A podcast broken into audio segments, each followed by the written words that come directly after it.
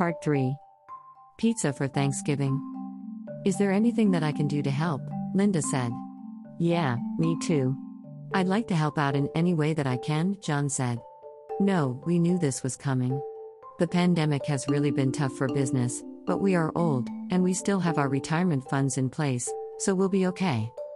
It's time to say goodbye to this old place, Mrs. Osborne said, before hugging Mr. Osborne. He kissed her forehead. God will work things out. I don't know how, I don't know when, but we have to keep the faith, he said. Amen, Mrs. Osborne said.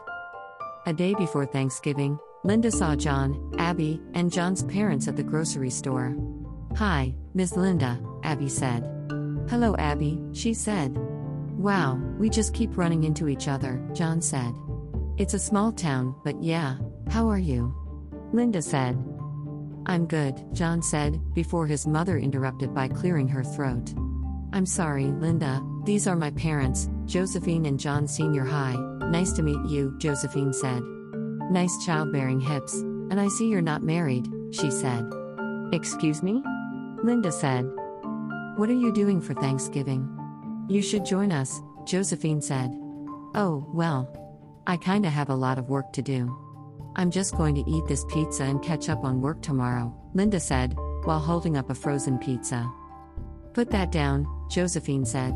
Linda eased the pizza back into the cart. Pizza for Thanksgiving? That's unheard of, especially frozen pizza. Now, don't be silly, dear. Accept the invitation. Dinner begins at 4 o'clock. We'll see you tomorrow, Josephine said. Okay, Linda said. Sorry, John mouthed. Nice to meet you again, John Sr. said. The four of them headed to checkout, and although Linda was finished shopping, she pretended to be interested in the battery section until they left. She didn't want things to get more awkward than they were. Are you sure that I don't need to bring anything? Linda said. John had her on speakerphone. He was busy putting up the tree with his father, while Abby and Josephine made sweet potato custards and a red velvet cake. Tell her, the only thing she needs to bring is her hiney, Josephine said. Oop. Okay, bringing my hiney, Linda said. We'll see you soon, John said. Okay, bye, Linda said. Well, I see where Abby gets her feisty personality from. Linda looked through her closet to find something to wear. She chose a red wrap midi dress and some pumps. When she got to John's home, John was holding Abby on his shoulders so that Abby could put the star on top of the Christmas tree. Hello, welcome, Josephine said as she opened the door. Hi, you're just in time, John said before putting Abby down. Let me get your coat, John said. He placed Linda's coat and purse on the coat rack. What a beautiful home, Linda said, admiring the colonial style home with a mid century update. There were various paintings of African American art throughout the house. These paintings are beautiful, Linda said. Thank you. My late wife was an amazing artist. She passed away five years ago, when Abby was only two. She had cancer, John said. My God. John, I'm so sorry. I can't imagine how difficult that must have been, or how difficult it must be, even now, Linda said. It's been rough, but I'm okay. I'm grateful for Abby. She reminds me so much of her mother, John said. Is this her? She was stunning, Linda said, admiring a picture of John's late wife.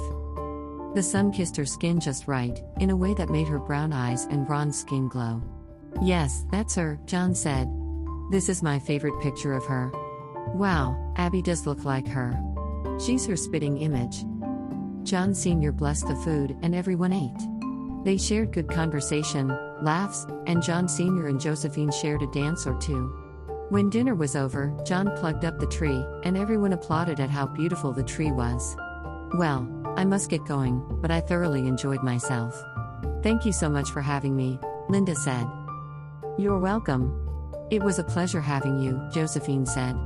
We enjoyed you, Linda. Drive safe, John Sr. said. John walked Linda to her car.